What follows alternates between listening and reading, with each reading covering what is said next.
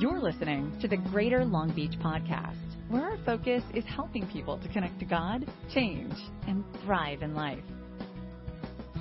Observations. You observe things. You ask questions. And many times, the key to science is not the answers you get to, but the questions that you ask on the front end. And typically, what you come up with is with something that is called a hypothesis. What a word. It's basically all the hypothesis is essentially is, you know, an educated guess. It's like a preliminary explanation based on observations, experience, sometimes even intuition. Now, the difference with science is that whereas a lot of other things out there stay there and actually get published on the media, science takes it one step further. Science subjects their ideas to experimentation, which is now another set of observations that you make, but now under controlled conditions, because now what you want to do is you want to ask and answer, let's say, a specific question about this thing that is puzzling you or bothering you or whatever. As you do that, you collect a lot of information. We call that information data. Notice that data is also observations, but these are obtained after experimentation. Sometimes this data is just descriptive. Sometimes it's quantitative. You actually put numbers to things. After several rounds of experimentation and reviewing your hypothesis, you may be able to arrive, and some people can arrive at something that's called a theory. Now, in our vernacular, theory is like an opinion, or perhaps a more informed opinion. But in science, a theory is a well-tested conclusion that can be confirmed through further experimentation. In some few cases, there are some, really very smart people out there who have been able to find out what we now call laws. And a law is essentially a very consistent behavior that has universal validity, all right? So notice that sometimes you have to stop at a certain point without even arriving at a theory or even a law. One of the things with science is that sometimes science has to be satisfied with not knowing the full story. And see, for many of us, that's kind of like, wow, they should have the answers because they claim to have them. See, that's not the way it works, okay? The other thing is, when science proposes a theory, it is just that. It is a theory. However, it's not just anybody's opinion. It is backed up by a whole lot of information. So, it's not to be taken lightly. In the same way, when scientists discover something called a law, like the law of gravity, or something called the law of conservation of energy, for example. These kind of things. The law is good to explain the data that is available at the time that is proposed. So for many centuries, the laws that govern the movement of things and even the bodies in outer space all followed Isaac Newton's laws of physics until the 20th century, when scientists looked at the atomic world and realized that in that world, Newton's laws don't work. Does that mean that Newton was disqualified? No. See, scientists don't operate that way. They don't think that way. They realize that, a law is valid for the universe according to how we are observing it and what questions we're asking about it. So because of that, I like to say, let's start by avoiding sweeping extreme statements. And there are some of those. And I've chosen a few here that I've heard over the years on both sides of this, conflict. For example, scientists only believe in what they can see. Well, if that were true, science would have never believed in the existence of atoms. For example, you can't see them, right? People who believe in the Bible do so blindly and without use of reason. There are many prominent scientists throughout history who have been total believers in the Bible, right? Including Nobel Prize winners, all right? Science cannot explain this or that, therefore why should we trust science? On the other side of that is, science cannot prove this or that about the Bible, so why should we believe in the Bible? These are sweeping, extreme statements that really don't help us move forward to resolve the questions that I think we genuinely have, right? Here's another one. The Bible is just an old book full of fables and myths. That's another one. And the last one, which I don't know if it's going to show up here. Time and time again, science has proven that the Bible is true. You know, I wish that were true, that science has proven things in the Bible to be true. You know what?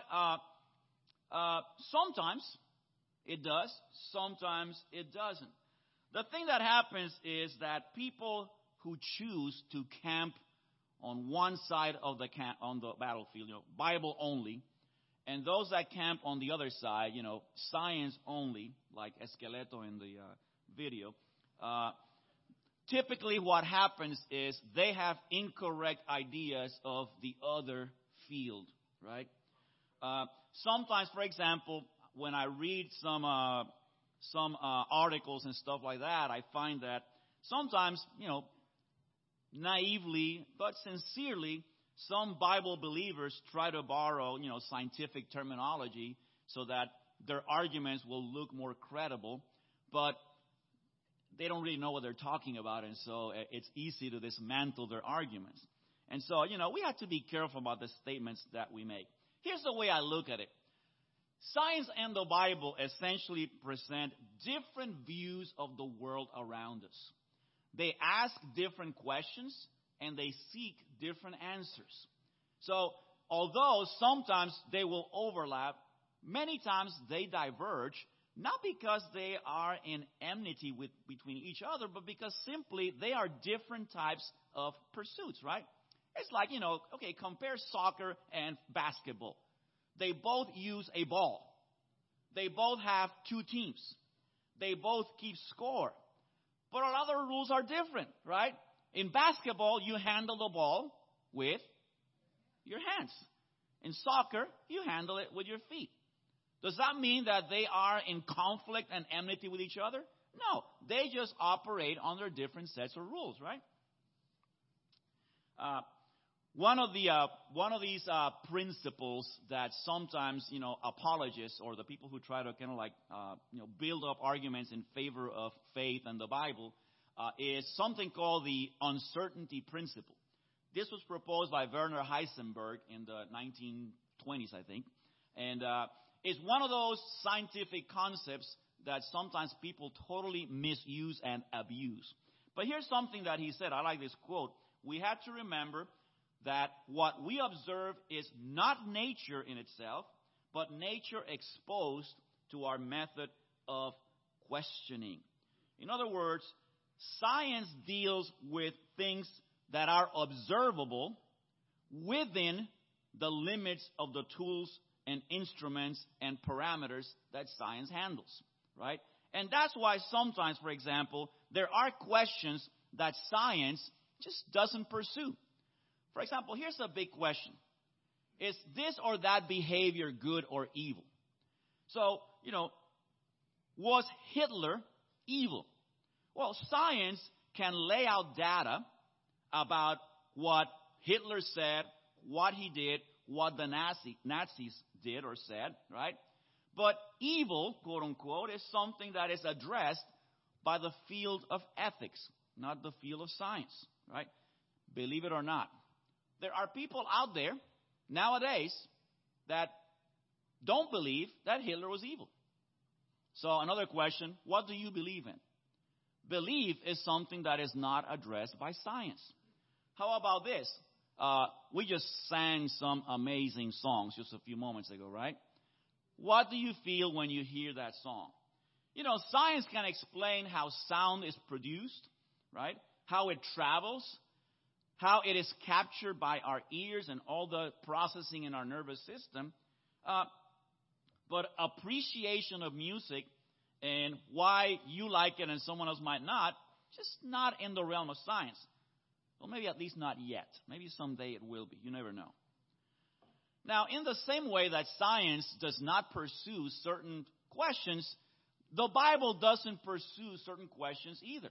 Like, for example, is global warming caused by humans' industrial activity? That's a big controversy in our day and age. That's not a biblical topic. Can a high-fat diet lead to heart disease? Right? That's not a biblical subject. How can we become more energy efficient? Not a subject that is addressed by the Bible. Does that mean the Bible is incomplete? Does it mean it's insufficient? Does it mean it doesn't apply? No, it just means that it's not applicable to these things. It doesn't have to be, because that's not where what it's for. We're going to find that sometimes science and the Bible will overlap in certain activities. For example, can we prove that there was a city of Jericho during the time of the events of the book of Joshua? You know, there you have archaeology, geology, geography, all these different sciences can come in and provide answers to that question. Here's the thing. The answers are actually not conclusive from the perspective of science. From the perspective of the Bible, they're good enough, right? Genesis 26:34 speaks of one of Esau's wife being a Hittite. And the Bible mentions the Hittites several times. For many centuries, one of the big arguments against the Bible was, hey, those people never existed. That's a fable. And then in 1800s, excavations in Turkey showed that there was such a civilization and such a culture. Matthew 9:17, Jesus talks about wine and putting wine in new wineskins, new wine in new wineskins, because the old wineskins would burst. Science can come in there and provide some answers to why that is. Does that mean that science, it's better? No, people knew this, 2,000 years ago. They already knew it. All that science will do is give you a chemical explanation for it and tell you about, carbon dioxide expansion and all that kind of stuff. I mean, what I'm saying is they overlap. They help each other out, right? As a matter of fact, there are some interesting things in the Bible that, when you read them, you say, man, whoever wrote this kind of knew a little more than perhaps a lot of the people at their time. For example, Job 26:7, which is a book from, thousands of years ago. It says, he spreads out the northern skies over empty space.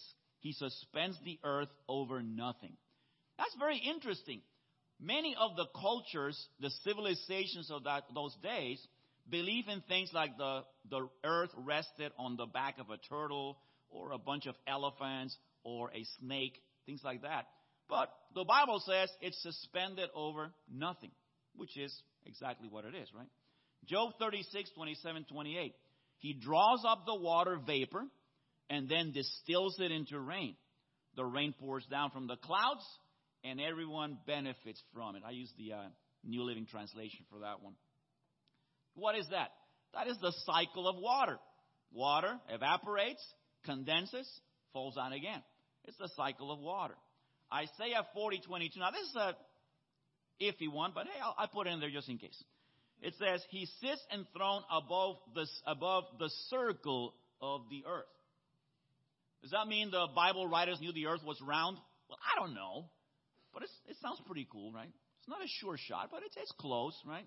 I mean, at least it doesn't say that it was a square or that is a nut. I mean, I don't know. I don't even know if the translation is accurate or not. But my point is, as I will tell you in a few moments, that if the Bible is inspired by God, then it should be able to harmonize with the knowledge we derive from science. So that's what I think. But we'll go back to that in a moment. So let's deal with three areas of conflict between science and the Bible. Number one, the existence of God. Number two, miracles. And number three, the origin of it all. All right? Let's take each one of those. Start out with the existence of God. Now, the first thing I'm going to tell you, and again, one of the things that's going to happen today is that perhaps because my son said I was smart, you think that I'm going to have all these answers to all your questions. And probably what's going to happen is you're going to walk out of here with more questions than answers.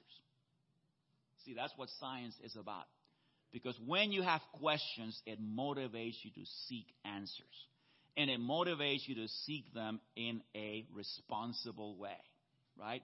Not listening to everything people out there say, right? Especially, in our day and age, that's a big thing, right? The famous fake news and that kind of stuff. We live in a society that's bombarded by a lot of information, and it's not easy sometimes to filter and find out what is accurate and what's not. So I think it's important that we learn to always ask questions. So here's the thing. Does God exist or not? You know what? That is not in the realm of science. So some people will say, well, science cannot prove the existence of God, so therefore God must not exist. That's an argument we've heard. Well, can science prove the existence of evil, compassion, love? I mean, these are things you don't really prove them because there's no definition from a scientific parameter perspective of what those things are. It's just not in the realm of science. In the same way, according to the qualities that God has, God is not a subject for the tools of science. However, let me leave you with this regarding the existence of God. Now, how can we tell? Well, one of them is something that is called general revelation. This is a scripture in Romans chapter 1, verses 19 and 20. There's another one, I didn't put it in here, Psalms 19, verses 1 and 2, which you probably know, and there is a famous, Christian hymn that's based on it. The heavens declare the glory of God. The skies proclaim the work of his hands. Day after day they pour forth speech. Night after night they reveal knowledge. The universe speaks to us. It tells us something. Here in Romans chapter 1, verses 19 and 20, in the midst of his text here, the Apostle Paul says, since what may be known about God is plain to them, because God has made it plain to them. For since the creation of the world, God's invisible qualities, his eternal power and divine nature have been clearly seen, being understood from what has been made, so that men are without excuse. According to the Apostle Paul, the universe reveals God's qualities. The universe is telling us there's someone out there made all this, right? Now, of course, the theories of science involve everything happening through processes that are essentially random distributions of matter and energy that ended up in a one in a gazillion chance of what we have. But the reality is that if we are to take the simplest approach in looking at the universe, we know someone made this. This came from someone, right? There's a design in it. This is what's called typically general revelation, as accompanied by special revelation, which is when God himself directly reveals himself to humans and is recorded in the scriptures. It's probably funny by now, just a little aside here, but we had this spotlight over here, and I had these transition glasses, so it's probably getting dark by now, and I probably look like a spook, like a Secret Service person or something. So please forgive me, you can't see my eyes, but that's what it is. Anyway, where was I? Oh, so here's the thing. Sometimes I cannot interject my own opinions. Okay, so what I'm going to say is just my opinion. When I read this passage here, I don't know that it's saying that the universe proves the existence of God. I think the existence of God is an item of faith that you have to arrive at through your own process. It's personal, and it's ultimately a choice whether you believe or not. But if you do, if you have made that choice, what this is telling me is that, you know what? The universe reveals God's qualities. The universe tells me about the God that I've chosen to believe in. And so I can look really at nature, not like the New Age kind of thing, you know, where you worship trees and that kind of stuff. But no, more like I learn from nature some things about the way God has designed things. And essentially, it teaches me what is my place in all of this. So I'll let you study that a little more on your own. All right. Let's talk about miracles. Now, the word miracle is used rather casually in conversation. Like, it's a miracle that I passed that final exam. Right? Or something like, oh, so-and-so has a girlfriend. Woo, miracles happen. Right? We use it very casually, and that's fine. Now, in the context of our discussion today, let me give you a very strict definition of what I believe a miracle is. It is an event that cannot be explained by the set of scientific parameters that are operative at the time and place of the event. Okay, let me give you an example. Let's say that I were to start floating in air right now. Right? Now, our initial approach would be, where's the cable? Where's the wire? You know, it's a trick, right? Then we might say, wow, he really is floating in air. It's a miracle, right? Well, on Earth, it would be, but on the surface of the moon, it wouldn't be. You would float because the gravity of the moon is a lot less. So that's what I'm saying is you have to kind of limit it to the time and place of the event. And again, it's not that it cannot happen or that it can happen. It's more, can it be explained by the parameters of science that are operating at that time and place? So by default, they're outside the realm of science.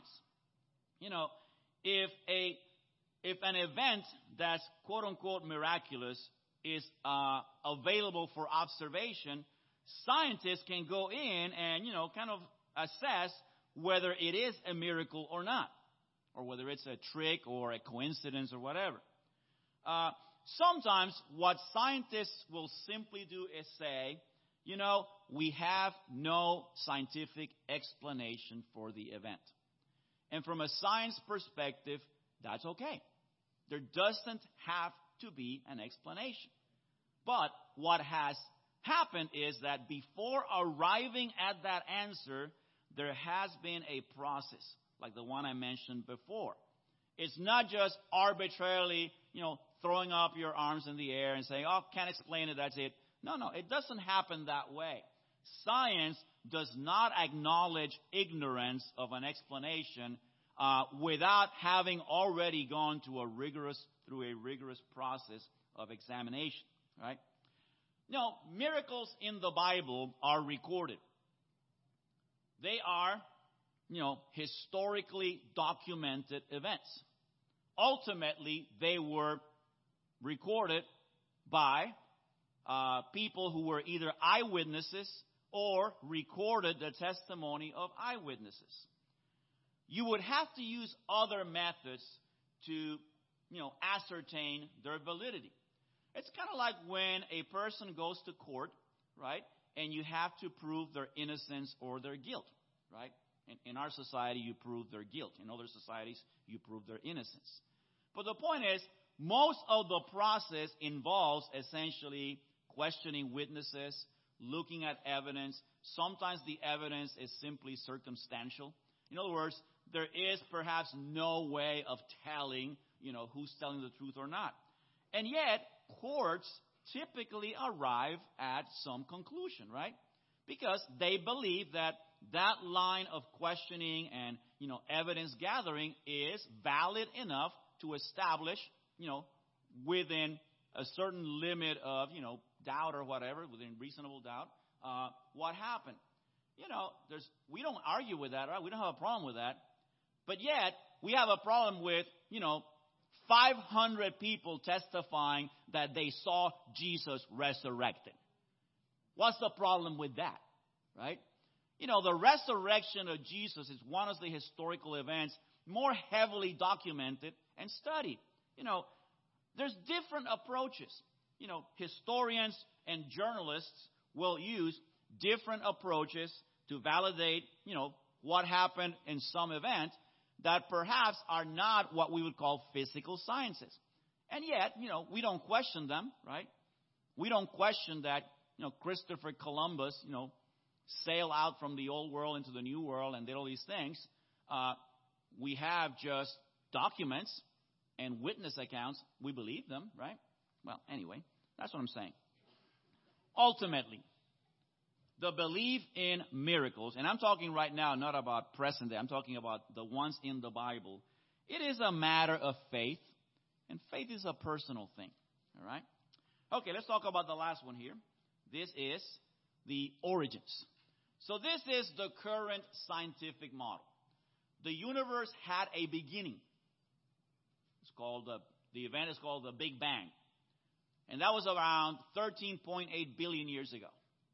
The Earth was formed somewhere around 4.5 billion years ago, with life starting more or less about 4 billion years ago. Humans show up on the on the planet around 200,000 years ago. Of course, the big controversy is, well, how did life begin? And there you have the big, creation versus evolution debate. And unfortunately, that's outside my scope of expertise. So I'm not going to talk about that. But I'm going to put down some foundations for you, some principles. And what I'm going to do is I'm going to go to the Bible's side of that equation, which is, of course, the book of Genesis. And many of us have at least, kind of read through the book of Genesis, perhaps not understanding all of it. Some of us believe it, totally blindly. Some of us have some doubts about it. That's fine. No problem. Like I said, the main thing is, are we asking the questions? And are we seeking answers? Or are we just putting those questions up as a smokescreen? Like Paul said, men are without excuse. But we sometimes try to make an excuse, right? So here are three major views or approaches to the book of Genesis. Number one, it's just a myth. It's all metaphorical. You're not supposed to believe anything in it literally because it's just like, it's not like a poem, right?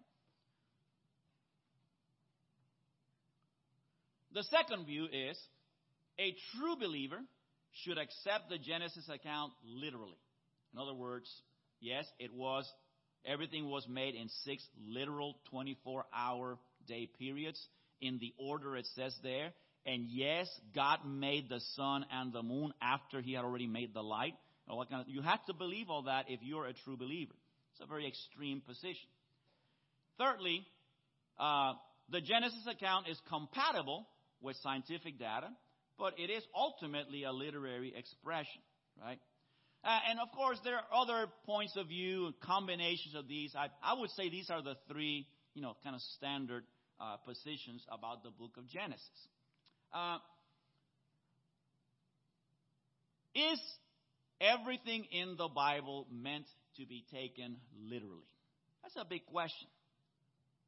Is everything in the Bible meant to be taken literally? Here's what it says in Isaiah 52, verse 10. Isaiah 52, verse 10. The Lord will lay bare his holy arm in the sight of all the nations. Okay, so does that mean that God's going to basically, pull up his sleeves and show his arm out there? So I have a lot of questions about that. Is it going to be white? Is it going to be black? Is it going to be orange?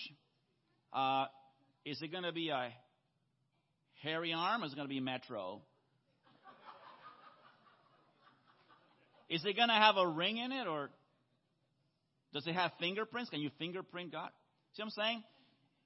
There are times when if you take the Bible literally, you come up with some very absurd conclusions. Well, maybe because that was not meant to be taken literally. Wow. There's a lot of stuff in the Bible that in context is literature, right? It's literature. It's meant to be taken as literature.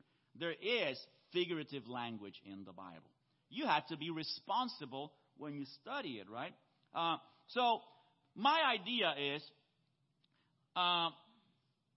point number two here, it is not heresy, it's not heretical, to consider that perhaps the account in Genesis doesn't have to be literal. Now, I think the account in Genesis does have figurative, perhaps primitive language, but I believe that the core narrative is accurate. That's what I think. The core of that narrative is accurate. What is, literary or figurative, whatever, is the language in which it is presented. In the same way, the first point is just a myth or purely metaphorical. A lot of the Bible is so realistic that it's hard to take it that way. The Bible's heroes are all presented both their strengths and their shortcomings. Many times, the highlight of their lives is actually the times they fail as opposed to the times they were triumphant. The Bible does not hold back any punches about judgments on behaviors that are considered to be sinful. It doesn't hold back. The Bible is realistic about, the heights and depths of the history of Israel.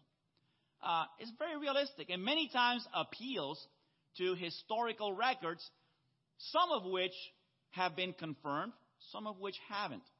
So if you look at the Bible as a textual critic, you realize that whether you believe or not that the text we have in front of us is the real one or not, the original one or not, it is obvious that there is a consistent attempt to show that you are recording events that happened, not making things up. Anyway, that's what I think. So I'm going to land on the third position here. The Genesis account is compatible with scientific data, but ultimately it is a literary expression. So a lot of this has to do with what is my perspective of the Bible. Again, you might not share that perspective with me, right? It's something you had to arrive at. But here's where I've arrived. 2 Peter chapter 1, verses 19 to 20. Above all, you must understand that no prophecy of Scripture came about by the prophet's own interpretation of things. For prophecy never had its origin in the human will, but prophets, though human, spoke from God as they were carried along by the Holy Spirit. In other words, what I believe is that what is written in the Bible is what God wanted to be in there. He is the one that directed it. He choreographed the whole thing. I don't know if he gave the writers the exact words, to the, thing. Because remember, we're reading a translation anyway. We're not reading the original text. I don't know if that's the way it worked. I don't know if he told them and then they wrote it down. I don't know if they simply took in the experiences, wrote down, and as they wrote, the Holy Spirit was actually leading them to what they said. I don't know how that works. But what I know is that there's a core principle in here. The core principle is the Bible is inspired by God, and therefore we must listen and obey it. I think that's the core principle of the Bible. Even when you approach interpreting the Bible, this is a field called hermeneutics. That field itself has a scientific method. There are parameters, there are methods, there are rules as to the interpretation of the Bible. We would like to, put out, what matters is what it says to me personally. It doesn't work that way. There is a consistent message in there, and we need to learn how to extract it before we start going off on the tangent of all the things that it says to us personally, right? So the way I look at it is, if the Bible is from God, then we should expect it to be accurate. After all, if God is the one that made everything, then, what he made should be consistent with what he said, right? Now, not everything that's in the Bible might be proven by scientific research, or at least not yet, but it should be an agreement with what we know about the universe.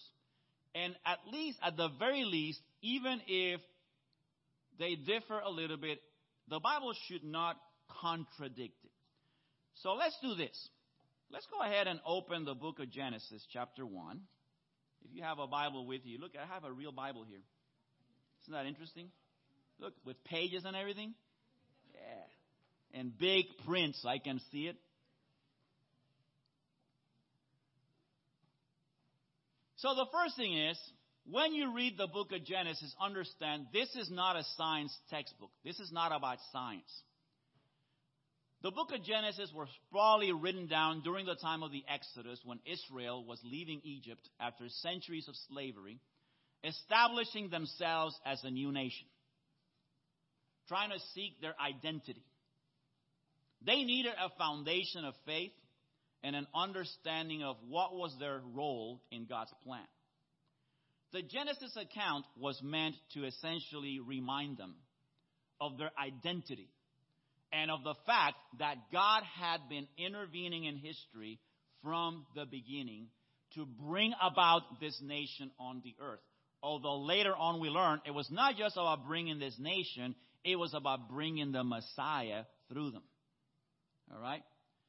So what is the purpose of this Genesis account? Number one, to highlight the power and sovereignty of God, especially in view of all these other nations are on Israel and their gods.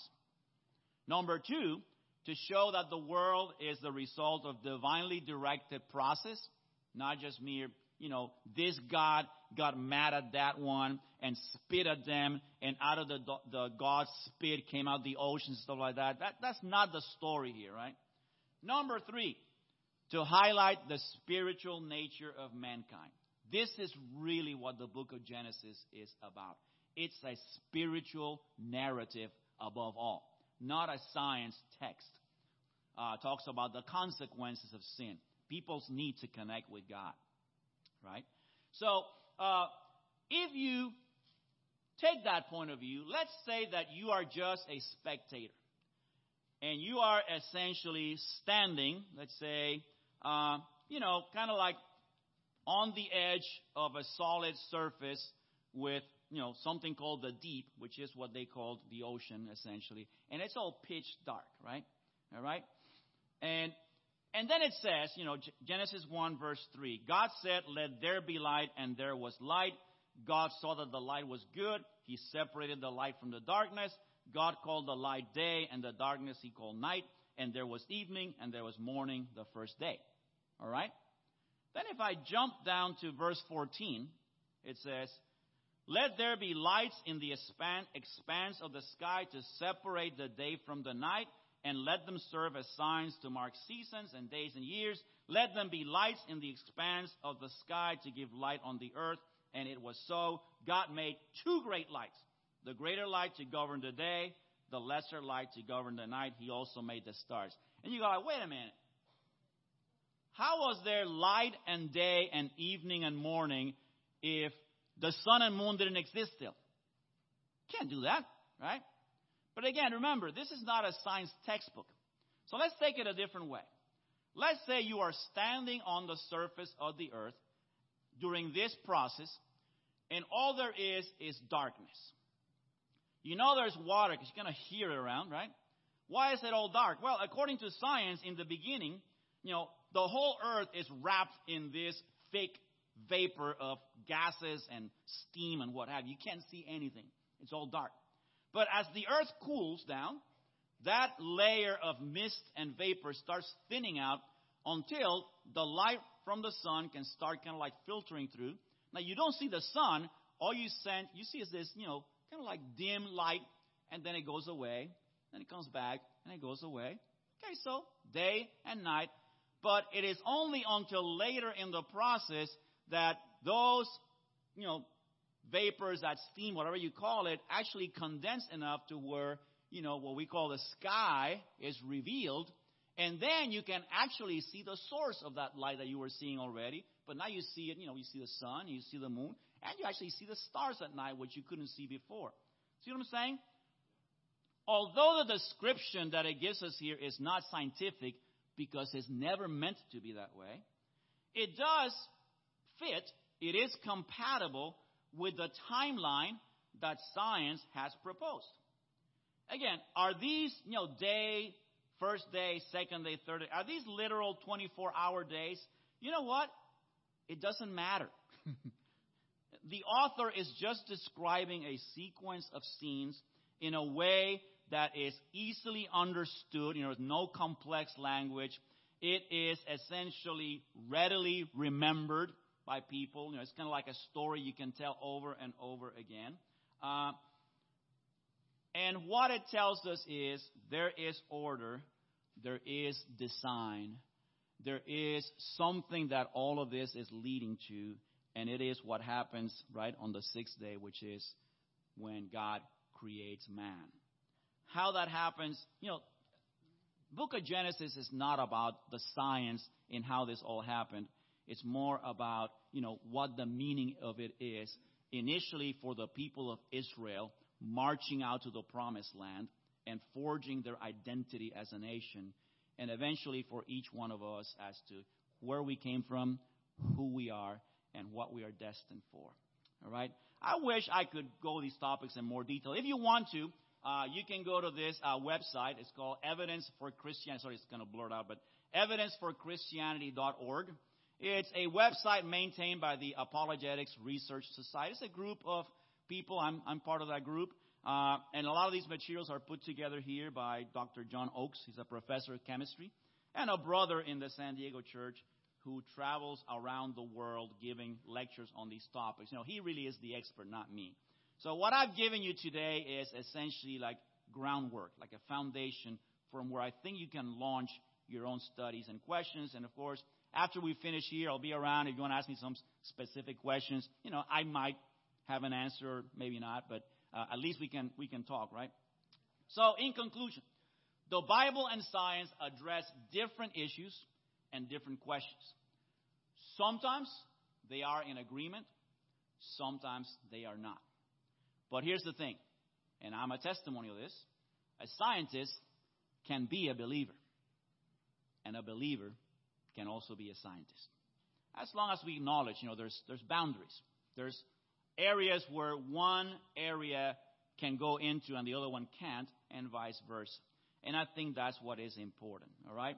So what I'd like for us to do now in the next few moments is to take time to think about what God has done in our lives. And as we do that, we will celebrate communion together. Going back to Genesis, the real story of Genesis is not really the creation, although, of course, we make it a huge deal. The real story in Genesis is what happened to man.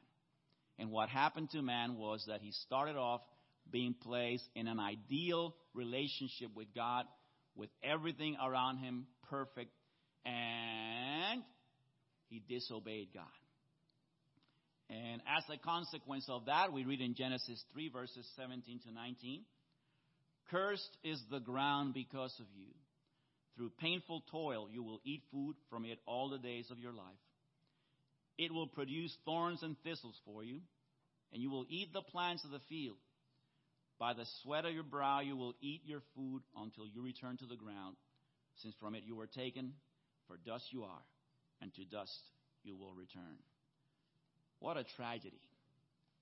But what's interesting about this is when God made the earth in Genesis 1, it talks about him making all kinds of fruit-bearing and seed-bearing plants. And now, after man's sin, it's thorns and thistles. And I have this thing that has sometimes impacted my faith a lot is the idea that somehow, in some way, not only man got cursed, but the whole universe got cursed because of it. In other words, the world that we observe today, that world that science reaches out to, is not the one that God created. It was never meant to be that way. People ask, why is there suffering? Why is there pain? Why is there disease? You know what? Those things in God's original design probably had those bugs, those viruses, maybe had a different purpose. It wasn't meant to be that way, but it got all changed. And in Romans chapter 8, verses 19 to 22, the Apostle Paul says, "For the creation waits in eager expectation for the children of God to be revealed. For the creation was subjected to frustration, not by its own choice, but by the will of the one who subjected it, in hope that the creation itself will be liberated from its bondage to decay and brought into the freedom and glory of the children of God."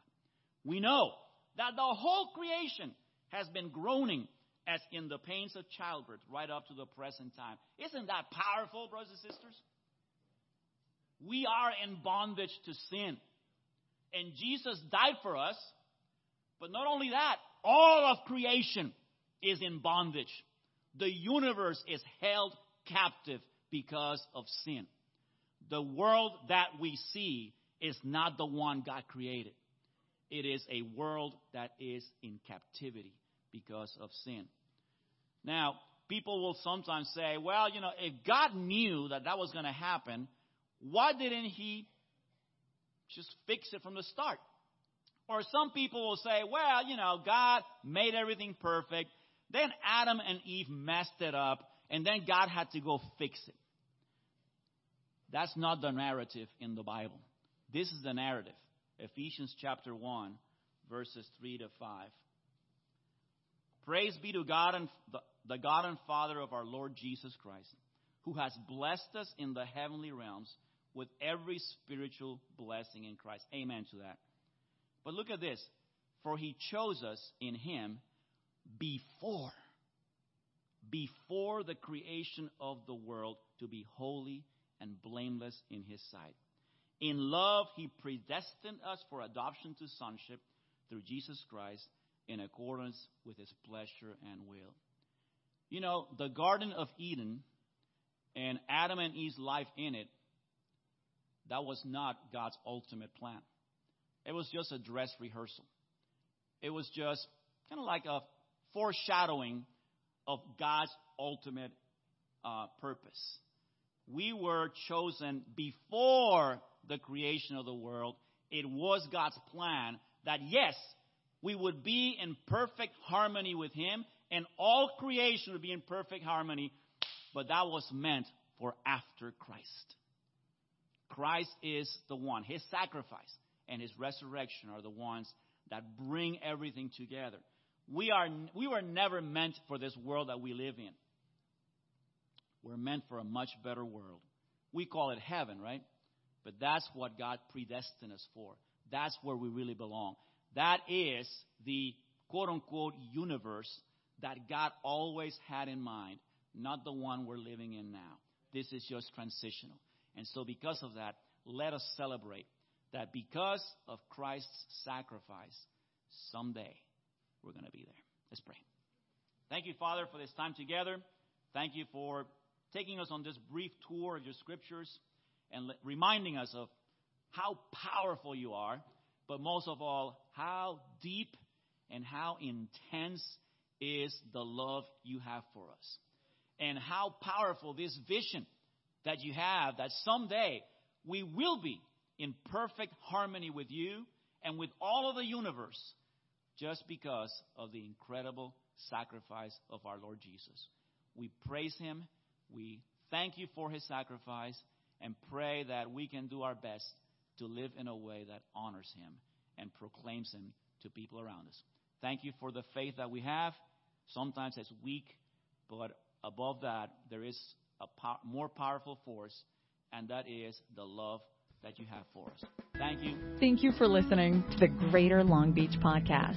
For more information about our church, please visit greaterlongbeachchurch.com.